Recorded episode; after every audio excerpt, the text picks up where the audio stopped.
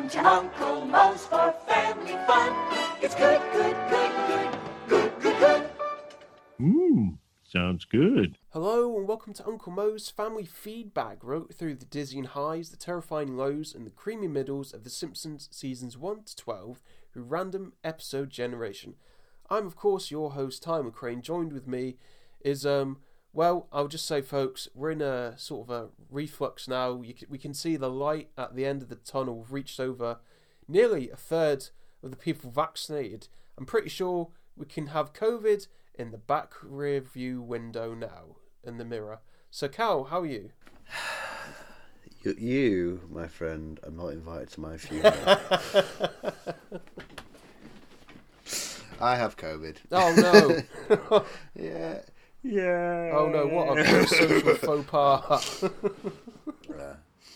yeah, I'm okay. It's very weird. It's a very weird feeling because, like, I find I, how I can explain, dear viewers, is I feel hungover without a headache.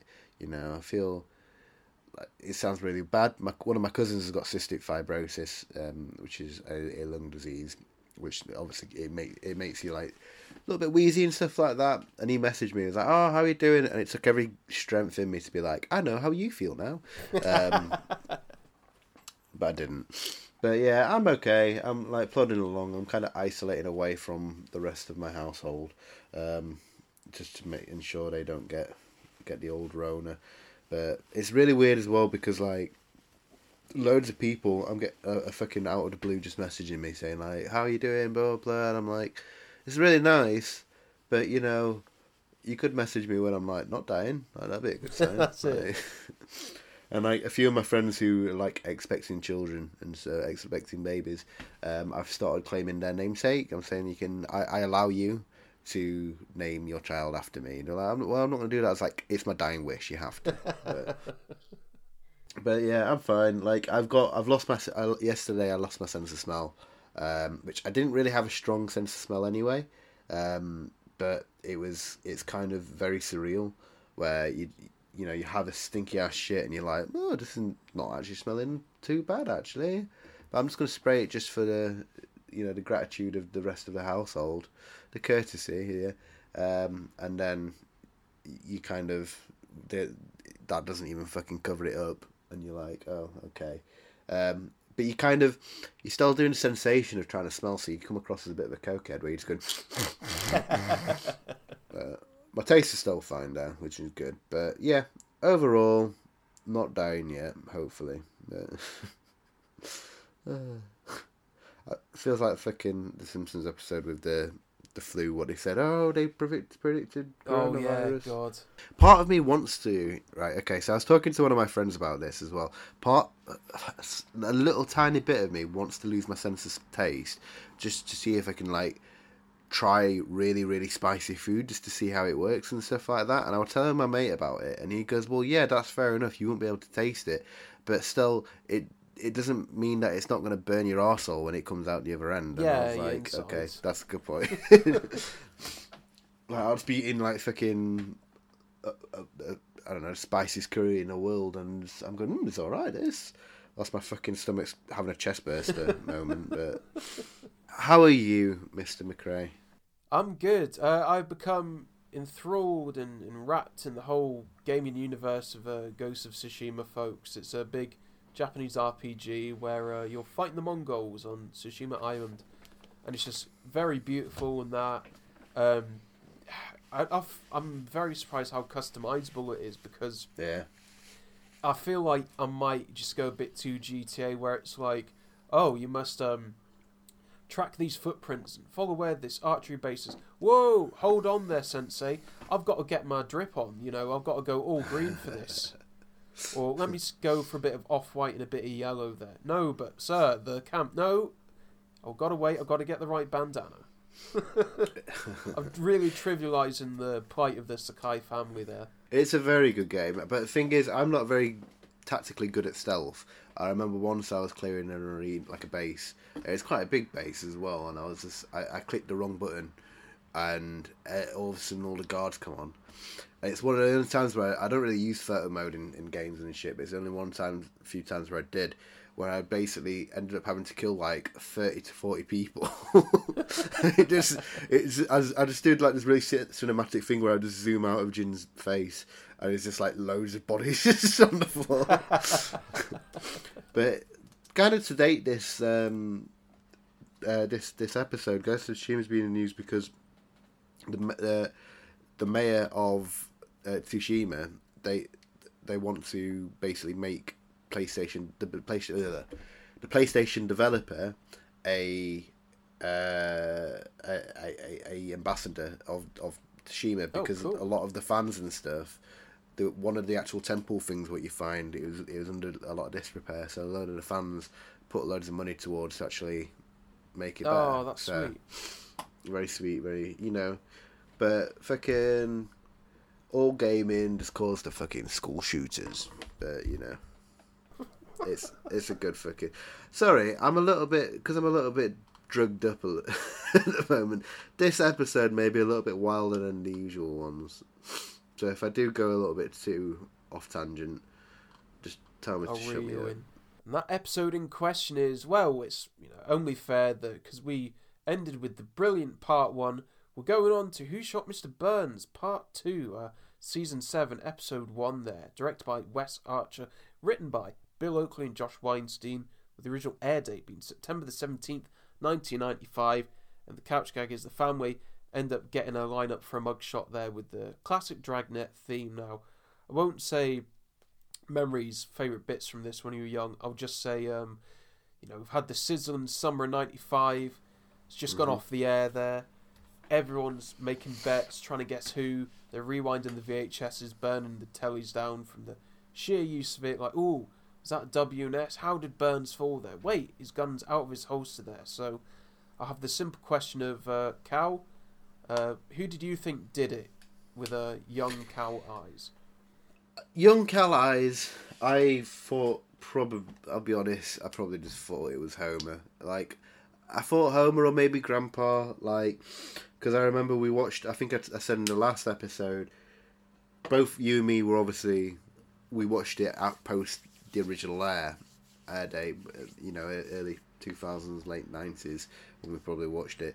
Um, and I remember the first time watching it, and my brother going, "Oh, it's a really good episode. This is a two-parter," and like, uh, and he asked me, and he was just like, "Who, who did you think it was?" And I thought, "Oh, well, I, I don't know. I just think it's, um, prob- like I said, probably Abraham or, or Homer." It's like, "Oh, well, wait till you see. You're gonna love it. You're like, you'll never expect who it is," and you know, I didn't. I, I remember seeing. There's only two times where, and it's, always been with my brother, where I've been watching like a ironically, they've both been like who done it, and it's like oh, there's a big twist at the end. The other one's uh, Seven, the Brad Pitt film. Oh, great. like, What's in the box? Um, and I watched that with my brother, and he was just like, "Yeah, there's a massive twist at the end. You're like, you'll you'll never see it coming, and all this stuff." And I, I, I worked. I thought I've worked this out. It's obviously it's Morgan Freeman, and when you have kind of such an idea and such a like, it all makes sense. This is probably why it's such a big twist and all this stuff. I didn't really know much about the film, and then when it turns out he just he'd killed his wife at the beginning. Spoiler for that film, by the way. Um, um, I was just like, well, that's not really a spoiler. That's not like a big twist or anything. Like, I kind of expected to do something like that. And with this, I was it's kind of the same disappointment where I was like, oh, okay, not disappointment per se, but because it what's the what's the chalkboard gag again? Do you remember? It's something as don't lit. oh, You said oh, I can't remember. Hang on. Ah, damn it! I, am so fo- I'm so focused on the couch gag that we don't do the chalkboard in the in the intro. There, we'll have to have a look. I've got it here. The chalkboard gag was "I will not complain about the solution when I hear it." Yes, So I think they were preemptively readying people for The- that. Yes, exactly. And I think because like as which which will probably date this this episode quite a bit. Um, WandaVision has just come out. Was just just wrapped up last week, um, and it was a weekly thing. I don't. Did you watch WandaVision at all? I haven't, so no spoilers No. here, folks. No, okay, no spoilers. Uh, or, no spoilers, but it's. I think at, at a certain point, the the creators had to come out and say like, you need to wind it in. It's not, or you're going to be really disappointed by the ending because there was loads of fan theories, and I think the, Yeah, the they thing went is, mental because with the fan such theories, didn't they? yeah, Hyping it up. I think the the issue was because it was week by week. It gave people like a chance to kind of theory theorize everything. And how how many how long was the gap? Was it about a three four month gap between uh, part one part two? Did you say Uh, I'm trying to think May to September. So yeah, give it four five Good five months. months, four months, yeah. So I I I, cause I remember talking to my uncle about it when he said he was there, and he said there was he mentioned there was a competition at the time. Even over here, there was a competition um, to find out who who actually shot him and stuff. But you know, it's good. It's a good enough. I. I, I think I mentioned last episode as well in regards to endings. You know, endings are always hard, especially like big two parters like this. It, they're always hard to kind of stick the landing anyway. I think this is quite a serviceable episode. It's not as good as the first one. I think the first part's a lot. You know, there's a lot more jokes. But on my second rewatch um, earlier this morning, you know, there's still bits what just really made me laugh. Um, but what about yourself? Did you have any theories when you were younger? Um, well, watching it uh, for the first time, uh, I, I didn't expect who the uh, who the shooter was supposed to be, but I thought it was hilarious. I was about like nine or ten at the time, but I just thought, oh, that's like cool. I'd never really expected that. Um, but who I thought it was before, I mean, I probably just would have went Homer or um, Abe because like, and then again, horribly dated Among Us stuff. But you know, he was very sus. He was very sus around that uh, that gun, and uh, everything else there with his delivery. But um, I will say uh, it's not. It's a. It's not as good as the first one because the first one is No. a lot of setting.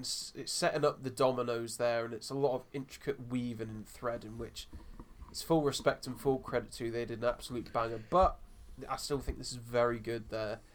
Um, I think all credit to the episode. It it does kind of um, it does answer all the questions what it Yes. what it raised in the first one, which is very good. And not they don't always do that. I think the only one what they kind of don't really answer is they don't question Barney. I don't think no, no. that's the only one who they didn't really do. But everyone else, you know, it, explains Smithers, it explains Seymour, um, you know, uh, grounds creeper Wi- Willie showing a bit too much of of Willie. That's worrying Uh, about that. the first half of this episode is very much a um, uh, I can't think of the word. Ex- explanation drop. Not what did, what did he call it? Exposition. exposition. That's the word. Uh, an exposition drop on, on various different things, and he kind of, I don't know. We'll get to it when, we're, kind of reviewing the episode and talking about it. we open up this two-parter to um, you know, Smithers. Well, I mean, it's like he's going through lockdown himself. There, um, he's become this drunken recluse, and his mouth feels like an ashtray, and he spits out a load of fags. Now, here's the thing: Mr. Cal Reader here has seemed to have gotten his life together, and he's a completely better man. He's given up the smokes. So there's two real good smoking gags in here, which I can't make anymore. So thanks, Cal.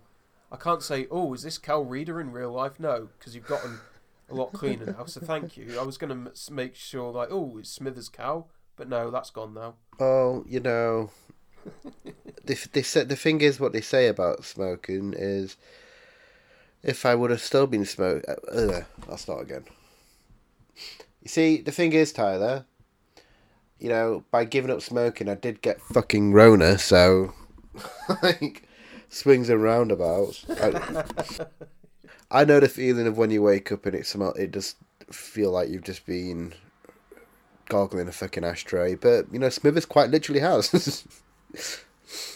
and this this is like one of the, the you know he, he kind of wonders whether or not if he is a drunken mess and and he uh he, he can hear the shower going and goes into the shower sees Mr Burns you know oh it's a horrible dream you know he's still in the shower which is a reference to Dallas because Yes. in the um I can't remember which season it is. Uh, not Bobby, the other the other Ewing brother decided he wanted out of Dallas for a full season, so no, he uh, introduced Patrick Duffy was Bobby Ewing. Patrick Duffy. Is he? Oh right, okay. John Ro- uh, Jr. weren't it? Yeah. So Bobby Ewing, he wanted out for whatever he just wanted, sick of being typecasted and, and, and everything from there. uh, decides to leave Dallas out of the blue. So they kind of kill him off. He gets run over. For a full season, they introduce a load of new people. Uh, people move on and stuff like that. And then he decides, because viewership had kind of gone down a little bit, they go back to Patrick Duffy and ask him if he wants, you know, back in, we'll offer you more money, to which he says yes. So the, the next season, which I think was season seven, uh, or the end of the season, I think, he uh, his wife wakes up and it's a very infamous scene. And like my mum who was a big fan of Dallas said it was just like it was kind of when they started jumping the shark because it was just, it was so weird. Like they, because they had all did because they'd introduced so many characters they had to like have workarounds of of why these characters were back in it as well and like Well, it was and all a dream, wasn't different. That yeah was but like what, what sorry sorry when they yeah it- it's a big kind of bullshitty kind of excuse. I guess it's more now now it's more kind of overused but maybe then it wasn't as much. But like i said because they'd been introducing characters the following season when bobby ewing were back they had to reintroduce some of these characters in different ways and stuff which i guess is like a soft reboot kind of thing very weird But it's fine, Cal, because everything's back to normal. Do, do, do, do, do, dee, dee, dee. Smithers, wait your turn. There's plenty of hot water for all. Sir, you weren't shot. it was all a dream. That's right. The year is 1965, and you and I are undercover detectives on the hot rod circuit. Now let's burn rubber, baby. Speedway Squad, in color. Wait, that was all a dream. Ah, hey, then maybe I haven't become a hideous drunken wreck. And... Oh, Now let's burn rubber, baby. Oh, I, I didn't I didn't expect this the first time I watched it as well. Just this little surreal bit, Speedway Squad in color, and it's very Hanna Barbera. And the fact he brings out like a sawn off as well, like it's gone It's rogue. shooting. I was kind of expecting.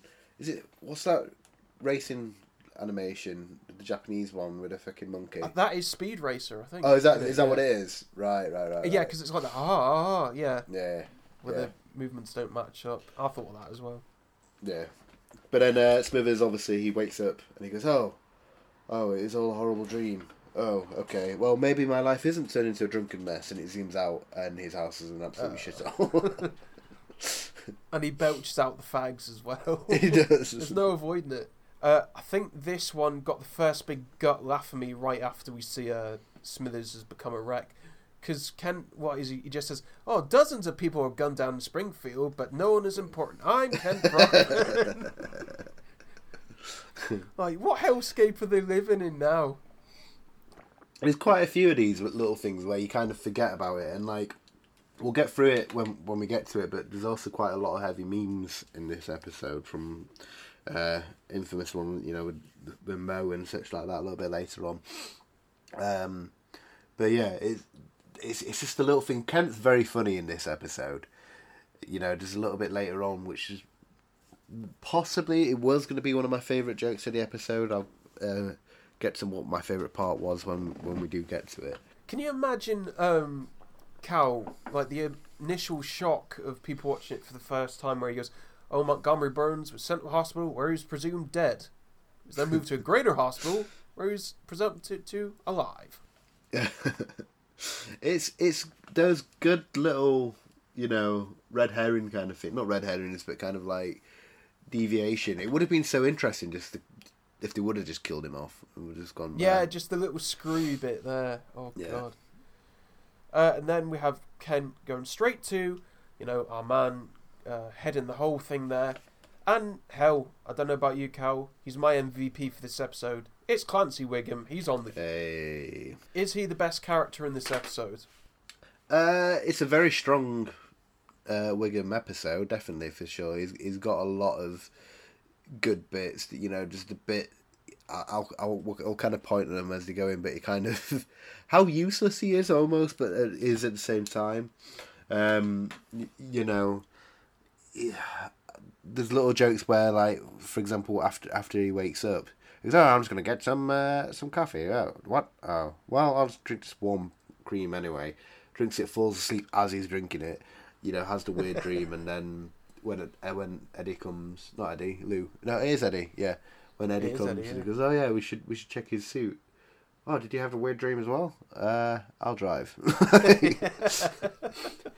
and it's just kind of a little bit later on in the episode as well when when you know when when they raid the Simpsons house Mm. and he's just stood there like letting them all happen, do it and he's they're not arresting him straight away they just going in this fucking wrecking shop Yeah, swatting him. but he's a very yeah he's definitely definitely one of the stronger uh, characters in this episode. Um, there's still you know um, Smithers is used very well. Um, Seymour is used beautifully. Um, but I, yeah probably MVP's got to go to we should start doing this. We should start giving the MVP of the episode. Wiggum's already on the case. He's speaking. Uh, he's getting his boys to speak to two people who were at the vicinity of the crime at the time, and um, you know, very intense looking. Lou and Eddie go, "Did you see this man? Do you know where he was when Burns was shot?" And uh, it's Santa's little helper and Maggie. Uh, it's no use. There is no talking. So they've finessed the system there. They've no commented their way, and they're uh, guilt free. You imagine? yeah yeah for sure they're quite literally Like, I don't know like you- seasoned crims. Yeah. If you time, the thing is though, a lot of the time with um, like whodunits and stuff like that, I watch a lot of them, like police drama, uh, dramaticals and, and all this stuff. I did for a stage. I kind of clicked on. They don't always do the Columbo thing where they show the murder and show who done it, and then the whole episode is is the person who's, who's kind of thinking.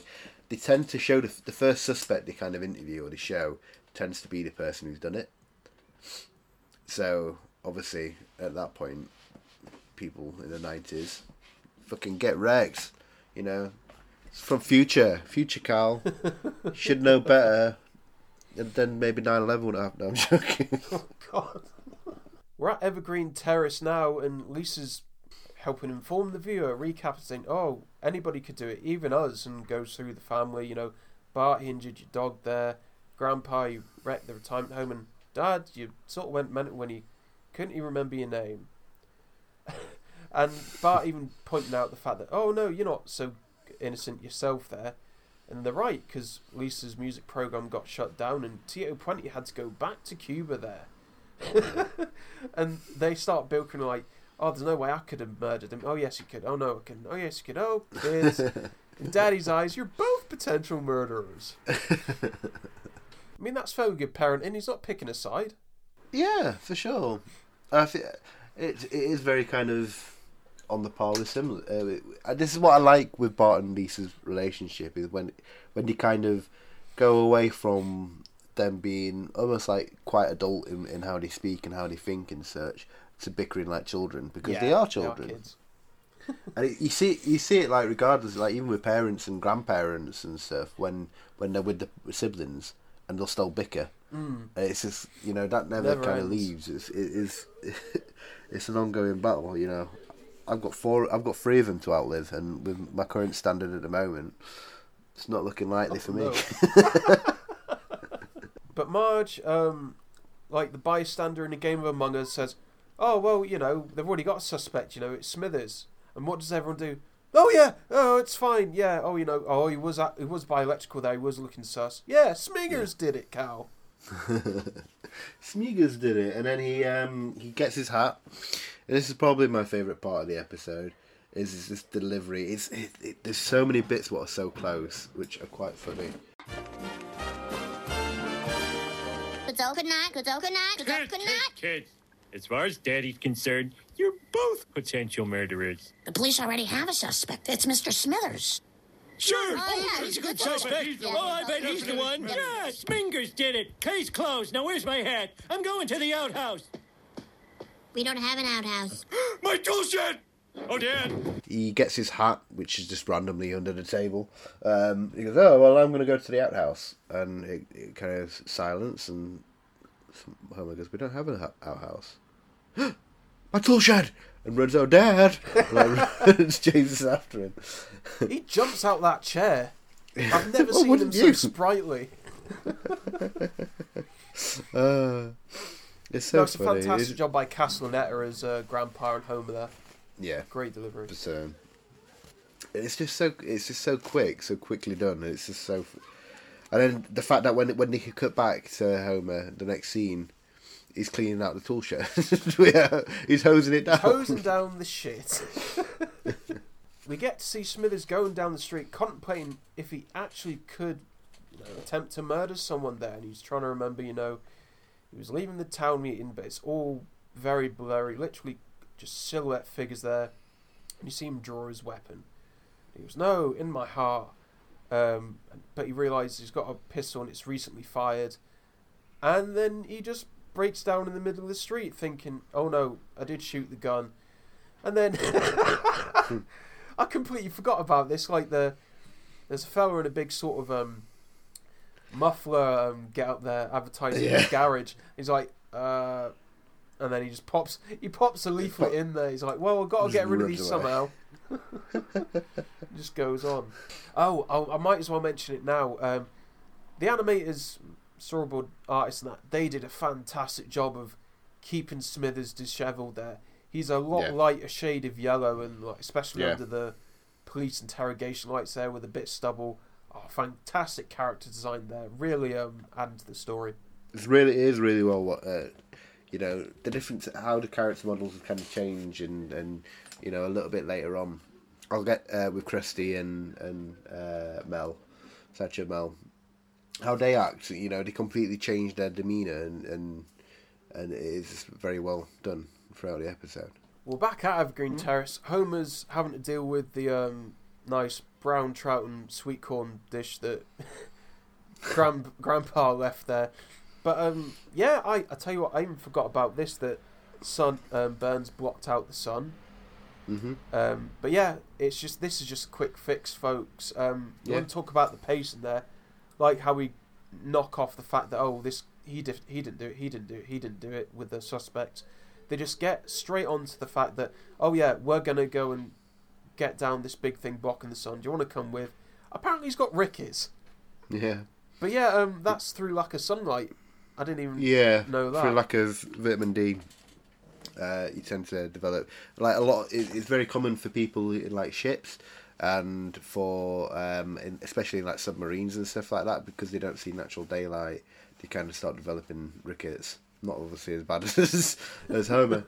Comes so bow-legged, but yeah, it is very common.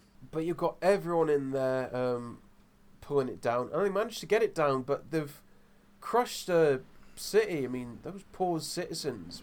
Who was it, Cal? What did they crush? See, this is this is what I like about this. I like the delivery of it, of like Krusty maybe not knowing where it is, and he goes, "Oh, wh- what was the town where we, uh, what we just crushed?" And uh, you know, Skinner straight out the bat, just without even flinching an eyelid. Oh, that's Shelby, Shelbyville. Yeah. Everyone cheers. Fuck them. Smithers can't deal with this anymore. He can't deal with this guilt and shame barreling around in his head. So he goes to the church there. He goes to the confessional. Father, I have a sin to confess there. And, you know, he's trying to do what he can for God. You know, he tried to march in the St. Patrick's Day parade.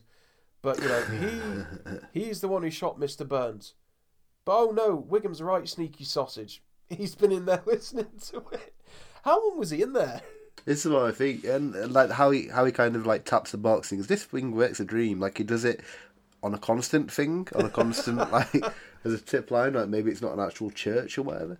Did you get the joke behind? Uh, I tried walking in. Yes, because um, well, if it's to be alluded to, uh, you know, Smithers' uh, personal lifestyle, um, the LGBT community weren't allowed to um, celebrate it, or they weren't allowed to have their own parade in the city of New York or Boston. Yeah, they weren't allowed to walk in the parade of St. Patrick's Day. Um, uh, so they kind of, I think they, they started having their own. I don't think it's as bad as it used to be, um, obviously, but it's, it's a nice little kind of quick jab. At, um, and I think it's kind of before the time where they kind of make Smithers, you, you know, a kind of very obviously gay. It's kind of Yeah, a nice little sort subtle, yeah. But now he's been, you know, formally uh, arrested. Uh, they're now having him explain and get a recap again to the viewer at home um, that you know once he crossed the line of normal villainy to cartoonish supervillainy, that was it. You know, get to see him again. A nice little hint again, stealing candy from a baby there. They particularly recap that old scene. As soon as he says cartoon supervillainy, we have Doctor Colossus, who I'd completely forgot about. But I mean, he is just a big um, '60s Batman villain, isn't he? He is. He's fantastic. He's like, no one can stop Doctor Colossus. Ah, ha, ha, and presses the button, to which he then uh, crashes onto the fucking roof. It is very that that is a, '60s Batman villain because he's not very good. He's just like, ah, when's my lorry getting here? I will say I found I did like that, but I enjoyed. You get to see him once more. one. It's like, okay, Colossus, so you're free to go, but stay away from Mount Death Do- or whatever it was. But all my stuff is there. Do mountain. He does a just when he wa- does a little kick as well. yeah. and when he walks behind and he's just kind of like he's got his head slumped and he's like, oh. like fair enough, he's a villain, but he'll he listens to the law. That's it, Cal. Smithers has been formally charged there, and you know, much like OJ case or big murder trials, he's getting sent out. All the paparazzi surrounding him there, but Kent's not first on the scene. No, uh, I can't remember his name. Fucking Dave Shun, Uh, I believe. Dave Shun from the Springfield Shopper. Uh, who are you and where are you going? it's fantastic. It's just such a good delivery, and then Kent, you know, second fucking zinger. This, oh, do your research. And he says, "Oh, how do you feel now?" And Smithers goes, "Oh, Kent, you know, I feel as disappointed as Madonna was when she realised she missed Tailhook." And um, do you know anything about the Tailhook scandal? I do not know. Because it's actually really dark joke. A Tailhook scandal was a load of um, officers and generals with the U.S. Um, Army or Navy. They all, well, they had these lewd, um, what they call bunga bunga to relate to, you know, old sex scandal in Italy. Um, Right. And then a lot of sexual harassments came from them. So Right. Madonna's saying, "Oh yes, I can't wait to get sexually harassed." It's like, Oh. oh, that's really, I know, it's really grim of them. Fair enough. But And yeah, I didn't. Re- quickly- I didn't really understand the joke, if I'm honest. 'cause Mm. I don't know if it was a bit dated or what, but that's interesting. But to quickly parlay from that grim image, we back out to see Krusty giving us, "Hey, they stole my bit," and then Mel's with him say, "Oh no, you stole it from last night's Pardon My Zinger." Ah, stole, made up. What's the difference?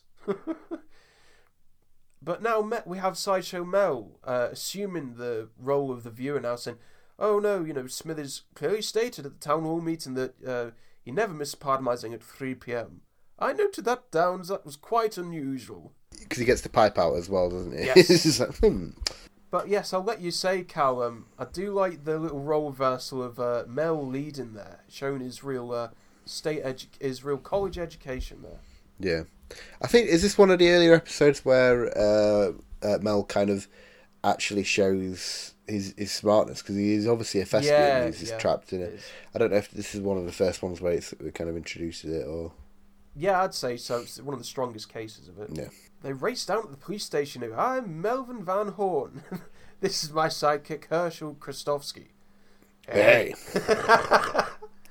I've never heard it in a non-performative way, but just in a nice non-formal. Uh, hey, Mel clearly states that he gives uh, Smithers the alibi that he was at home watching Pardon My Zinger, so there's absolutely no way he could have done it there. Now, uh, with that new information, Smithers' head's a bit clearer. We see again his um, recounting of it. It's getting a bit. It's getting very um, uh, Rashomon now, because now we've got another perspective or his further perspective, and it turns out it was Jasper. You know, simmer down, I'll let you go. The streets for a normal walking, not fancy walking. and he's may have shot innocent old Jasper, but they've not had a report on anything, Cal. That's bizarre. It is, and it's just, and you know, it really, really hurts Smithers. He goes, so instead of wounding an old evil man, I may have killed an innocent old man. That's much worse. And Krusty goes, about fifty thousand volts worth, if you know what I mean. Uh, uh. so they end up going to the uh, retirement home to just check on on uh, Jasper to see how he does. And you knock on his door, and he answers, and you know, without batting around the bush, uh, Wiggum just goes, "Can we see you like him?" he goes, mm. "Do you remember what type of wood it was?" Oh, I don't know. Spruce. Spruce. Oh, was it mahogany? Oh, I'm denying myself now. that fine mahogany. and Yeah. a bullet still stuck into the fucking leg. Oh yeah. Smithers is fine with it. Can he forgive you for me shooting you in the leg? Oh, he shot you in the what now? And we end with the app break saying, "Hey, hang on, I've got another question. Have you got any clue of who shot Benz? Because we're up the creek with this one there." now you'll notice, um, dear listener, that there's got these little individual arcs, much like your Treehouse of Horrors, or um, what have you. And with this one, it's basically clearing Smithers, or it is the Smithers arc. The next one, it's you know picking people off, uh, making sure they didn't do it, and also setting up Homer. He's numero uno, and then third is the big reveal and the big climax. That I like how they've done this, Cal. Yeah, definitely. It's, it it runs very smoothly. It it kind of. I feel I feel like the second part is possibly the strongest part of the episode. Maybe they very quickly kind of get rid of any other. You know, it's a good it's a good build up towards a a uh, crescendo of like who actually shot shot him kind of thing. You know, you know, there's good jokes with everyone who's involved and and it's just nice. We're back into the second act now, and um, my God, is this um, the British media? Because Kent just goes, "Oh, now with the prime suspect cleared, we now have to ask ourselves, who can be as bloodthirsty as Waylon Smithers? Like, fucking hell! There's no break for these people, Cal. instant well there isn't and then a little bit later in the episode like it's still you know they're still all bloodthirsty like everyone can. like little but you know when smithers when when they kind of start hunting homer and smithers announces to the news you know there's a 50 grand reward and everyone's kind of listening because dead or alive everyone's like yeah fuck it let's get him But having the family now look at this new report, Marge says the silly, normal TV thing of, oh, it's always the person you least suspect. No, Mum, actually, 95% of cases it is. Otherwise, it's hmm. some nut job that did it for some stupid reason. And of course, they all look at Homer, and we now have the recap of Homer's motive saying, he couldn't remember my name, and we get to see that beautiful swinging animated Scream. shot that I'll remind you again, folks, that takes a lot of effort and a lot of money. So I love that. We have Marge saying something as well. Um, oh, you know, we can't have you can't get involved with you know people uh, for attempted murder and such. Oh, we have my favourite grandpa line in this. Going, ah, you don't know what you're capable of.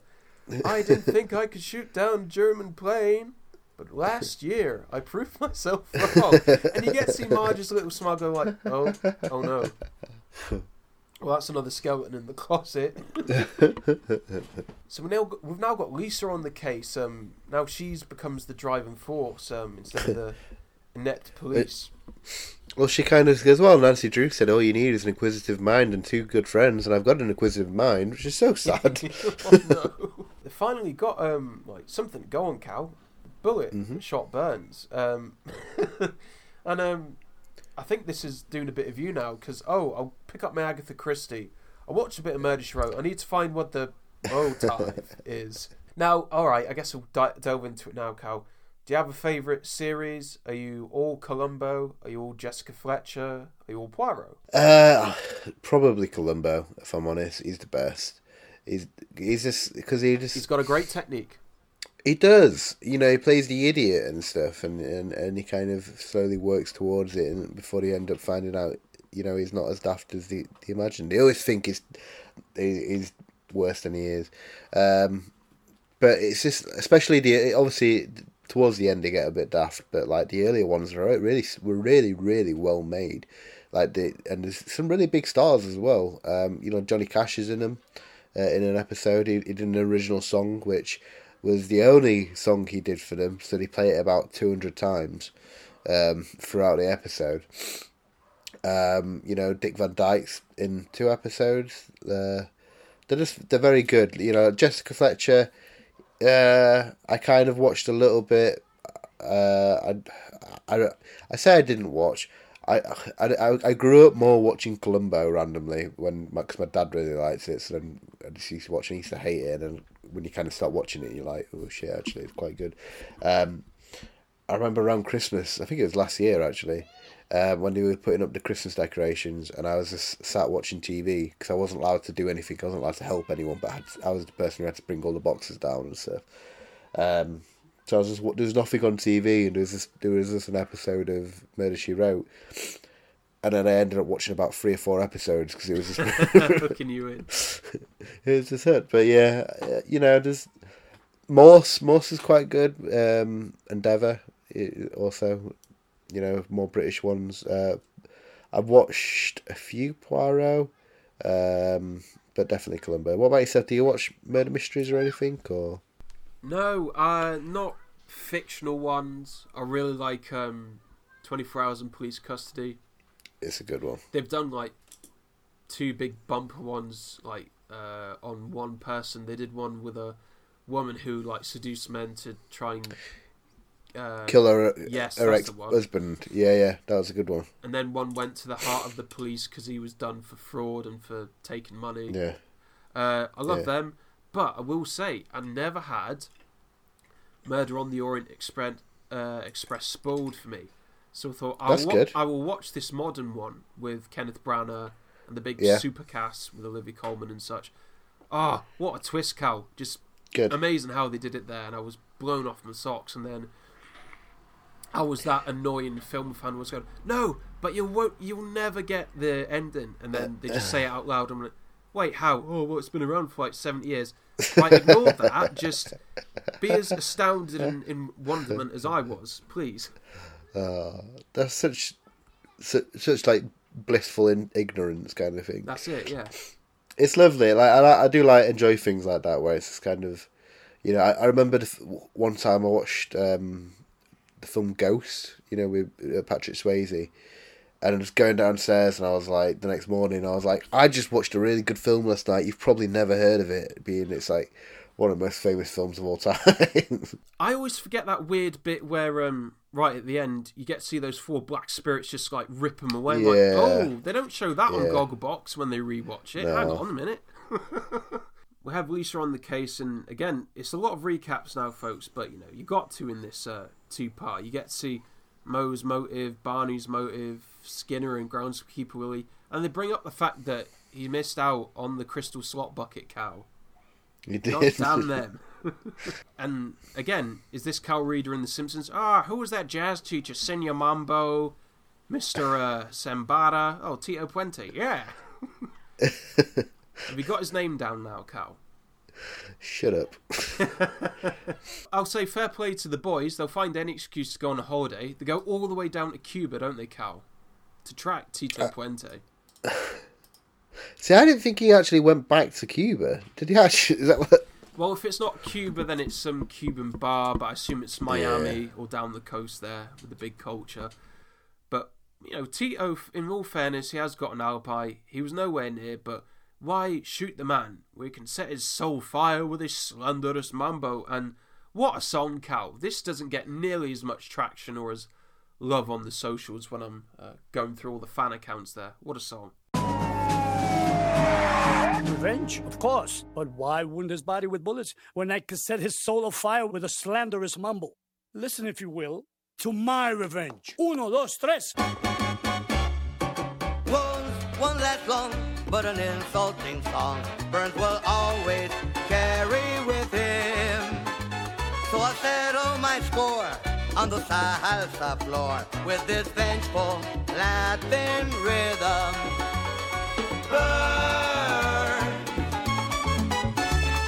Con el corazón de perro, señor Burn.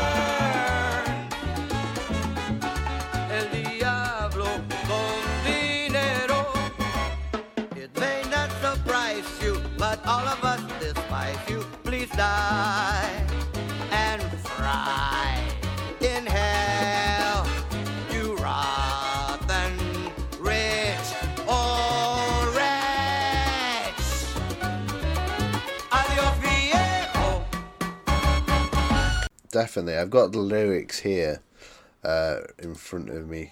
Here, I'm not going to sing it. Don't worry. Um, but wounds, uh, wounds won't last long, but insulting song burns will always carry with him. So I settle my score with a sam- uh, with, on the samba floor. uh, with the vengeful Latin rhythm. Burns. Du, du, du, du, du. Cornell, uh, Corzan de Pero. Senor, Bur- which I'm just trying to find out what that actually means. Uh, Pero might be dog. I'm trying to uh, use my Mexican wrestling knowledge. This Pero burro. Well dog. done. Yeah. w- with the heart of a dog. Uh, Senor Burns, El, uh, the devil, uh, con dinero, El Diablo. Can I'm trying to The devil with Uh, money, maybe. It maybe. Because Let's have a dinero is yeah. Oh, go on, go on. Dinero is money. I know that. With well done. I'm very impressed. Even though you probably looked this up before.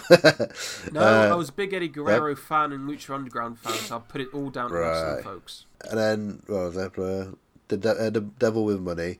Uh, this may not surprise you, but all of us despise you. Please die die. and fry in fry in hell. Love that You rotten, rich old wrench. And then he goes, adios, v Jaco.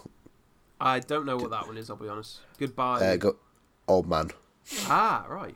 Wonderful. Much like you and me and the rest of the audience, Wiggum and the boys are completely blown away by this. Oh, yeah. Oh, I wish they're all exciting. This like, it's not even a proper gag, but one of the best smash cuts there that made me Yeah. gut laugh again. Who is it? Who's the most boring bastard you can think of in Springfield? Skinner. Mm, oh, let me think. and that's the reality of police investigation. It's two hours of nothing. See, this, th- but this is quite an under, understated gag as well, and it's it's kind of, you know, I was going to ambush him, um, but you know, I, I went into the bathroom early to put my tactical makeup on, but and then he, but he got mixed up, and obviously he put on his mother's makeup, which it, I, I just love the idea of him just not like not noticing till the end. like, Now I can understand if you started with the eyeshadow because you Yeah. have blackout stuff, you know, your And lipstick and stuff, or your yeah. SAS. But surely the pink lipstick. if you started with that, then it's just um. and the eyelashes. I will say perfect application. You know, Yeah, stuff. definitely.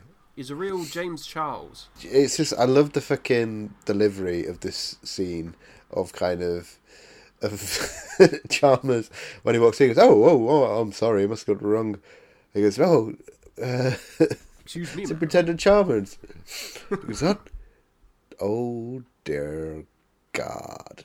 And I don't know if it's kind of like it's just like it's the delivery of it is like.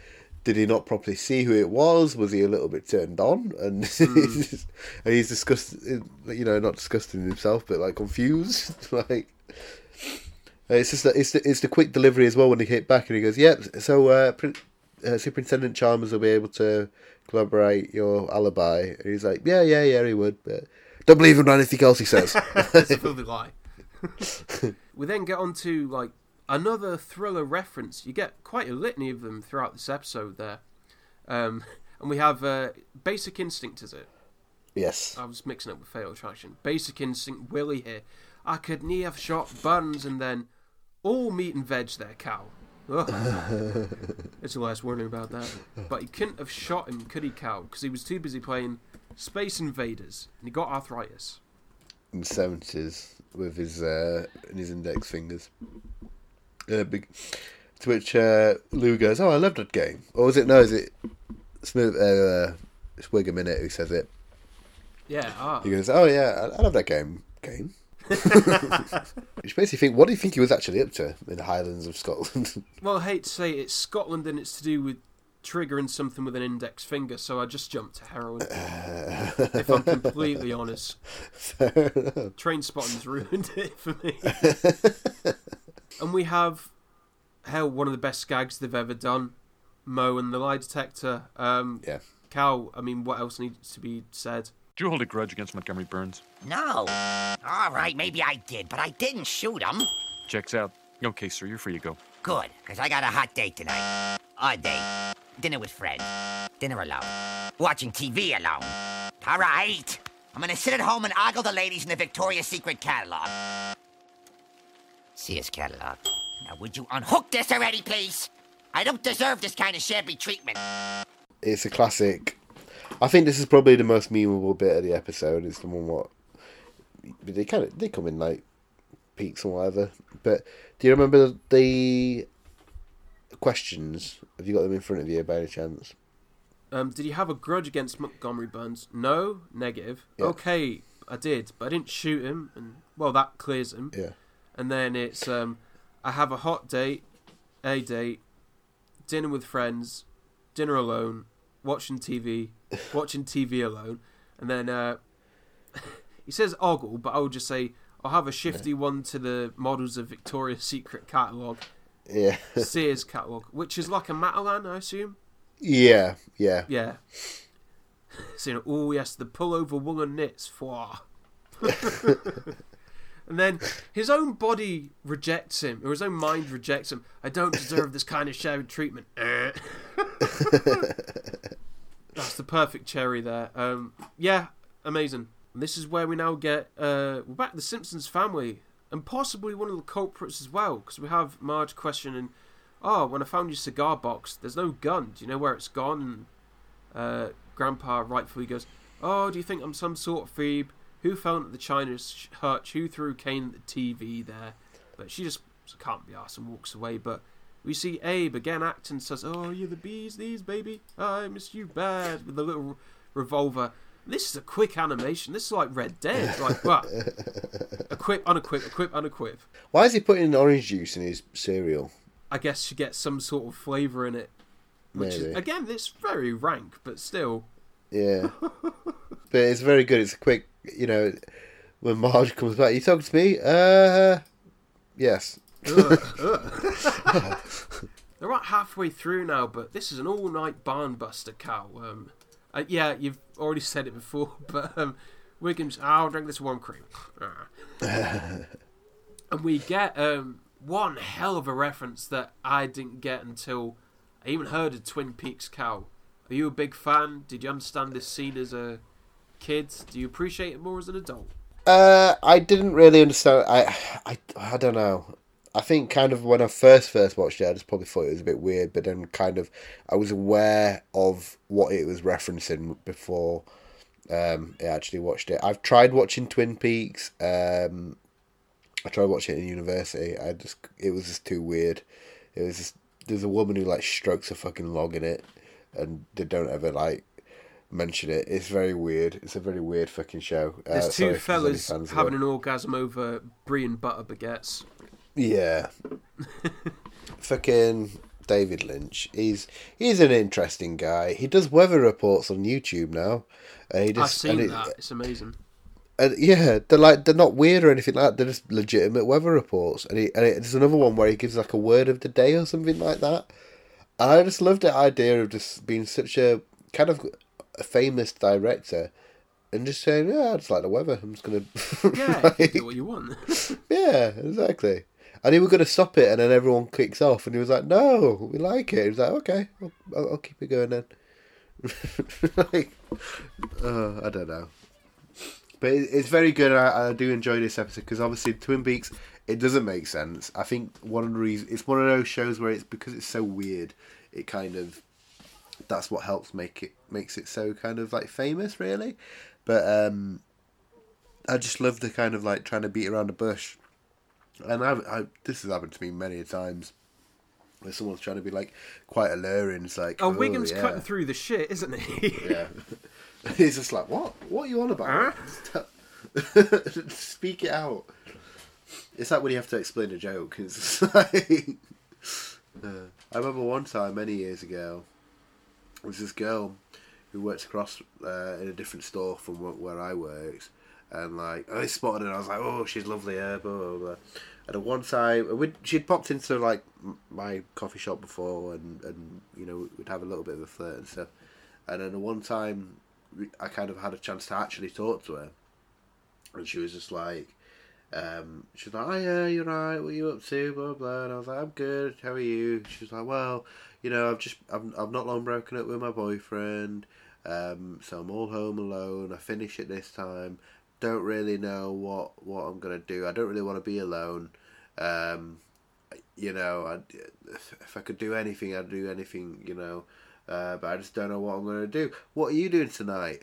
And my first interaction was, my, my reaction was, um, uh, I'm, I'm to see Finding Dory with my sister.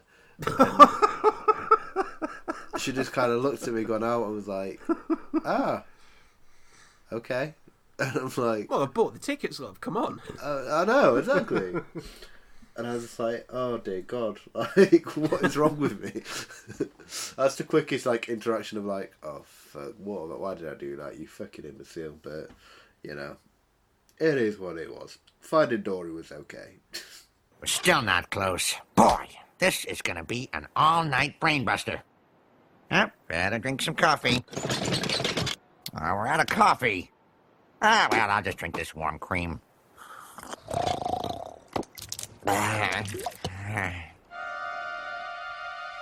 Oh.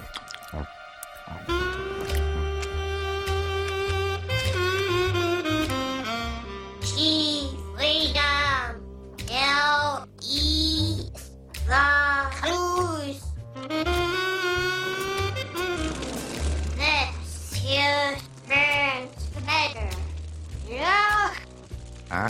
better. Look burns suit. I'm not following you. Burns his suit. Burns his suit. Huh? Look at Burns' suit. Yeesh. Ha, ha, ha. I had an idea, Chief. Why don't we check out that suit Burns was wearing when he got shot? Did you have the same backwards talking dream with the flaming cards? I'll drive. Wiggum gets the vision to look at Burns' suit there. And so they do just that, and they find a little hair there. This could be the jackpot for them. So they go to the forensic analysis, and um, again, this is the second wasted Cal Reader joke um, there. Um, can you still be bribed with a thousand uh, Lambert and Butlers, cow, or is that completely gone now? What's your new Maybe. bribe? You could probably still bribe me with it. I can sell them on. um, I don't know. Tea, maybe. I drink a lot of tea. I, the thing is, from stopping smoking, and because I work at home, I can kind of sneak off and have smoke breaks. I used to, but um, because I don't smoke anymore, but I still take the breaks because so I'm not just like sat in, sat in my room all day, um, stretch my legs and stuff. I don't really know what to do, so like I tend to just scream into the pillow or like, you know, see how it goes. So probably tea. I, I like tea. You could bribe me with like some tea or coffee, a nice, you know, smoky green tea, and I'd I'd you know sell out my own mother, tell her that she's been breaking lockdown and stuff like that. with the bribe of like a thousand Laramies there, he gets the data within seconds there, and it turns out it's a Simpson DNA. And as soon as that happens, um, Burns wakes up from his coma there and screams, "Homer Simpson!" And We've got a name. bingo, the gunman has a name-o, and they just run to Evergreen Terrace. The Simpsons family get swatted. They're smashing down the door. They're smashing vases there. Um, great score as well. Like it really ramps up. Like the joking's gone now. Now it's the really thrillery kind of bit there. Yeah. And Lisa's panicked, saying, "Chief Wiggum, what the hell's going on here?" Well, it turns out your father's, you know, the number one suspect now. The old man even identified him, and even with the little dusting of prints there, it turns out that Homer's prints are on the gun, folks, and are on that glass of milk there, just to solidify even more. Yeah. And that's how we end the act break. The family's getting torn apart, and Homer's being accused of murder now. Um, but for a bit of levity, don't. Oh, that's what they all say. They all say all don't. say don't. It's a very good quick like with with Bart as well when they when they go oh huh, what DNA and, and evidence yeah they've got nothing on you now Dad run quick and he's just slowly pushing it We get into the final act now, folks, where we get the big climax. Um, before all that, we have Homer getting chained up. He's in the paddy wagon. This, folks, is my absolute favourite part of the episode there. Because it's such an escalation, and of course, Wiggum's going through the drive through. Yeah, we need two cups of coffee and two orders of bite-sized breakfast pancakes with extra dipping sauce. Please pull up to the service window, please. The wagon's too tall. Oh, I don't want to have to get out. I'll just drive up on the curb. Blood. Almost got it. Drop the food, Chief. Damn fools. Drive-through's not for the parking.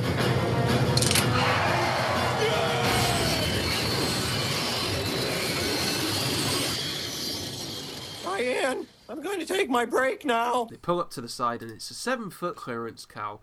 The wagon's too tall. I'll drive up round the side. And wouldn't you just drive it round the side, then get out? Oh no, not our Clancy here. But he just reaches out, the very wide man. Uh, no, and it's this word that just blog. It's, that's not even a word. That's not even an exclamation, but just blog and trying to get drop the food, chief. It's everything. it's just the very sincere warning from uh, Lou there, and then he just goes over. W- Yeah. Wiggum's crushed. Takes a bit of the uh, clearance out. We have Jasper roll up. I guess he was looking for vengeance because he because he sort of fucked up his uh, false leg there. You know, oh the drive-through's not for a parking. Runs through there. Oh yeah, I, even, I, I even forgot to say um because it got rolled over there. The doors come free and Homer's. I believe this is a reference to the fugitive, according to Yeah. uh, show notes and that. And they've done Yeah. a side by side of it. It's very, very good. It's very um on the nose there. But Homer, I don't know why to make it a bit more dramatic. He's climbed up on top of the paddy wagon to jump down as soon as it gets hit. And then uh, he's got quick feet. It's like when you go into the gym and do the ladder on the floor. It's like, uh, uh, uh, uh, and he's away. Oh, just amazing. Just escalation. The little noises, Cal. It's my favourite bit of the episode. it's a very strong bit, you know, and it, like and the Jasper's kind of uh, throwback to an earlier, to the earlier, you know, the sidewalks stuff for uh, for that type of walking, or whatever he says. Um, it's just very good. It's just the music's fantastic, you know, the whole fucking horn thing. It's just, it's it's chef kiss beautiful. We're back with Burns in the hospital now, and it turns out that's all he can say, according to a, a nice appearance from Dr. Nick. And this is probably the most normal and competent Nick's ever been. Because Yeah, he himself's just so. not going along with the joke. Oh, that was weird. And that's all you can say. But he doesn't realise, like, oh, my efforts will be none here. I best just wrap it up and do the physical. No, I'll keep asking him questions. when you were in that coma, did you feel your brain getting crushed or some shit? What's good though of his delivery of Homer Simpson? He does that. He answers Mm, it like wonderful. Hi everybody. Hi Doctor. He does the same cadence. That's a lovely touch. Mhm. Lisa's still not happy with the fact that the Simpsons DNA. It's not her dad's there. It could be anyone's. Marge, I'm, I'm not gonna lie. This was a bit thick. Even when I was a lot younger watching it, her going, Yeah. "Oh, when I took your father's name, I took everything, including DNA." Very much having the. Is is this fine? Is this a bit too thick for Marge? What do you think, Colin? Uh, it depends on how you look at it. You, you know, is it is she kind of yeah? She's she's she's just being a bit dumb and she or whatever, or is she thinking because it's spunked inside of me, like my DNA has changed. Uh, possibly, I don't know. I think I think it's kind of it is kind of on par. Like you know, my, my mum tends to say some like daft, not as daft things like this, but I think it. I think the probably the reason why they did it is because if they hadn't mentioned it, people would be like, "Well, she wouldn't be a suspect. Why is she worrying so much?" Because, like Lisa, Lisa pointed out, like you know, she's not technically a Simpson. She's only a Simpson by marriage. So, it was a very, I, I don't know. It's a, it's a, it's a good. I, the reason I think I think sometimes he kind of put these shutdowns in is to stop fanfare of going like, well, why is she doing this?" and all, all the fucking questions all the time, like from episode one, se- season six. Uh, at two minutes thirty seconds. you know. I get you. as soon as Lisa says there must have been some way that the prints got on the gun, we get to see some sort of flashback there with um, they've been out somewhere, Lisa and Homer. And Homer's adamant he's going to have both of these ice creams. He's double fisting these ice creams, and uh, do you want me to hold one there? No, you chose fruit. You live with fruit. And he drops one, the clumsy oaf, and He's rifling round at the bottom of the car, and he hits the gun, and then he hits uh, this little uh, lollipop as well. What's that doing on the floor? And very important as well. Um, yeah, they don't really linger on it. It's just enough time for you to absorb it. Might not be nothing. Might be something, Cal. It's very well done. Do you do you take this as canon as like what? I think it is, isn't it? Really, what actually happened? Yeah, no, absolutely. Like I've got no gripes with uh, who it was or how they got there. So now, um, and again, just to sort of uh, end that scene of accusation, you know, suspicion can tear us apart, Lisa. You can't be saying these things. And Grandpa, oh, that's right. You know, we've got to stick together. If we got any thought of getting that horrible Homer the Justice, like already he's thrown his son under the bus there for fuck's sake, Abe. We now get uh, what you alluded to earlier, Cal. Um, you know, the manhunt for Homer Simpson there, and what a photo from Homer. This is football fan at World Cup '90 live from Italy. Like he's had a couple of Stellas and he's just been fighting the locals there. That's a brilliant photo. I enjoy when they kind of bring Homer onto, uh, you know, like on the news and stuff. Not just this episode, but other episodes as well. Like the file photos are always so. Mm, do you have a favourite? um, isn't the one with him with like long hair, like an afro? Yeah, I think so. I think so. Yeah. Uh, let me have a look. Mine's got to be about- just simply him with his tongue stuck to an iced pole. That's a good one. Mm. Yeah. Or the one where it's like loads of fags in his mouth. Cigarettes. Mm. Yeah, that's a good one. Uh, there's the one where uh, he's passed out on top of Marge. Yeah. him fighting him fighting a gorilla. Oh, like, yeah. 'cause the gorilla's got his trousers. Mm. That's a good one. Just looking at some now. Uh, the Homer Russian one. Where it, Yeah, he's a communist. But he's Yeah, not a that's a porn star. Yeah. The manhunt for Homer's now real. It's fifty thousand dollars, dead or alive, and like pigs and shit, they're all going for it now.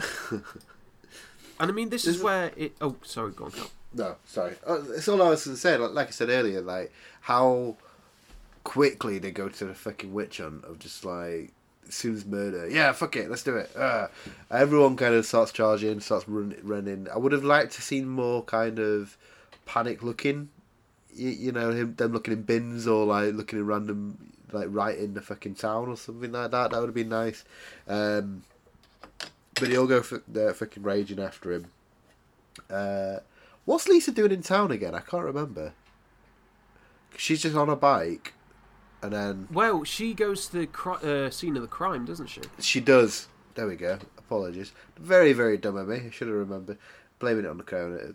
Um, yeah, so she goes to town, and it's it's you know, do the the Simpsons in the universe of the Simpsons do the animals know how to speak?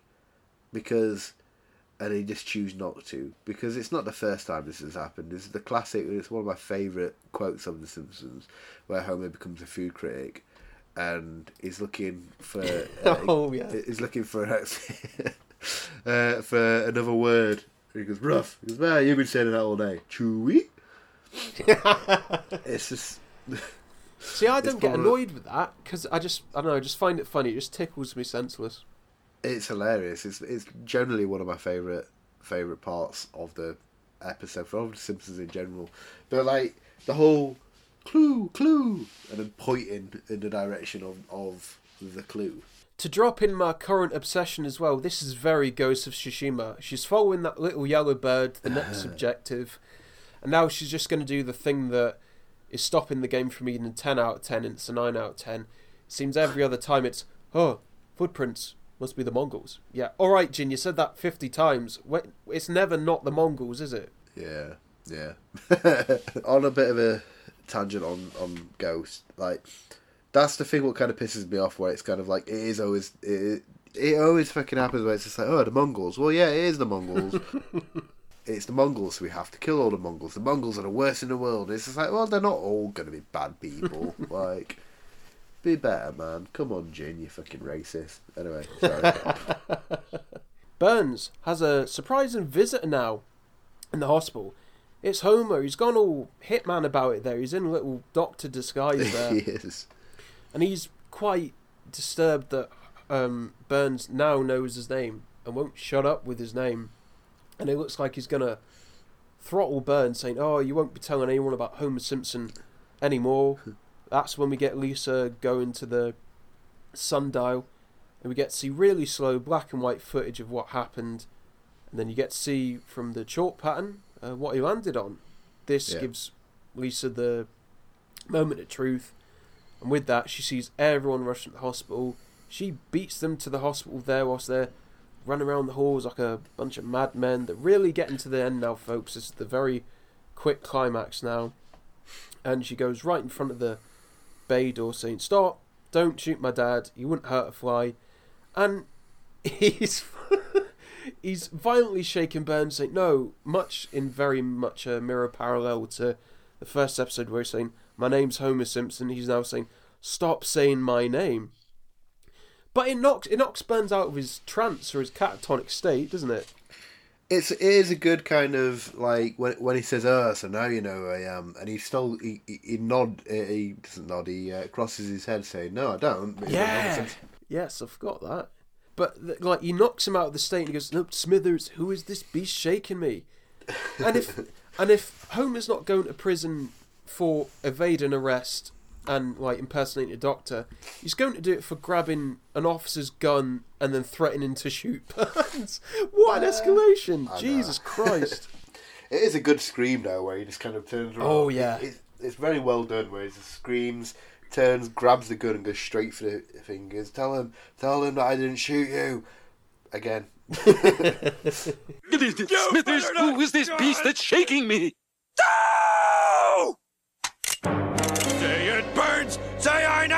Never shot you! Before. Shot? By you, I'm afraid not, my primitive friend. Your kind has neither the cranial capacity nor the opposable digits to operate a firearm. Explanation. Where he goes, oh no.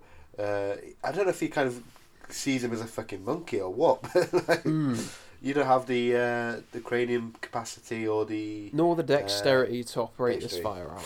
Burns scans the room for who shot him and finds that person. Uh, his blood runs cold and he shivers on back up uh, his pillow there in fright. Who um, shot Mr. Burns' Cal? Uh, Mr. It was Bumblebee Man. Oh well, thanks. The cat's out the bag now, Cal. Uh, have you seen the what's the in the clip show when he kind of show like alternative checks? yeah, yeah, and they legit um, had to animate multiple endings there. Yeah. because they kept him uh, guessing in the animation room. Oh, interesting. The one who shot me was. Ah, ah, ah, M- Maggie Simpson! Now, in all fairness, I do like the fact that um, the writers have kept this um, narrative going. Of Canon. she can operate firearms and she's quite a dab hand at shooting. Yeah, it is. It is very good because you go into it a little bit later on in later episode, uh, where they where, where the mafia come after Simpsons, and then obviously in the film as well. They go get the Mm. baby, and he, she goes straight for the fucking Ready to glass of a bottle. Burns simply explains the fact that because Smithers attempted to, you know, thwart his attempt to take uh, candy from a baby, he was free to wallow in his own crapulence. What a word. And so Burns, after the town hall meeting has gone round, I feel like celebrating. You hear all that old audio once again, and he spots Maggie sitting in the Simpsons car there with the lollipop, and that's where you get the I think you better drop it, and the struggle, and then his uh, through the struggle his revolver ends up coming free from the holster into the hands of Maggie, and it goes off there with the lightest squeeze of the trigger, and yes, that's where he collapses onto the sundial, and uh, goes to spell M S Maggie Simpson, but no, that wasn't his last bit of strength. He sucked back all of his fillings there, Cal, because Yeah. he can't trust these paramedics. I enjoy this kind of like this explanation of it's when people overlook at things and it's just like oh it was Mm. obviously like a little little drink to it. He goes no it wasn't like fuck like the fuck you on about? Marge seems to wrap this up. Well, we can all go back to normal now. I mean, you know, she's just a baby at the end of the day. But Burns, he's a man of you know litigious nature. Nature, you know, officers arrest that baby. Oh, no one's going to convict a baby. Mm, maybe Texas. But that's how we. Oh, we don't end it on there. Um, yeah, Maggie's surely innocent. She's only a sweet little baby Cal. and this is the thing where was it Bill Oakley who wanted this or Yes. Matt Groening specifically because of the kind of like she didn't do it on purpose, did she? It's just like a dun dun dun dun dun, dun like good old Terminator kind of. Yeah, yeah, and uh, pacifier suck um replicating that of like shooting the gun. Gunshot, yeah. Besides, she didn't mean it. It was an accident.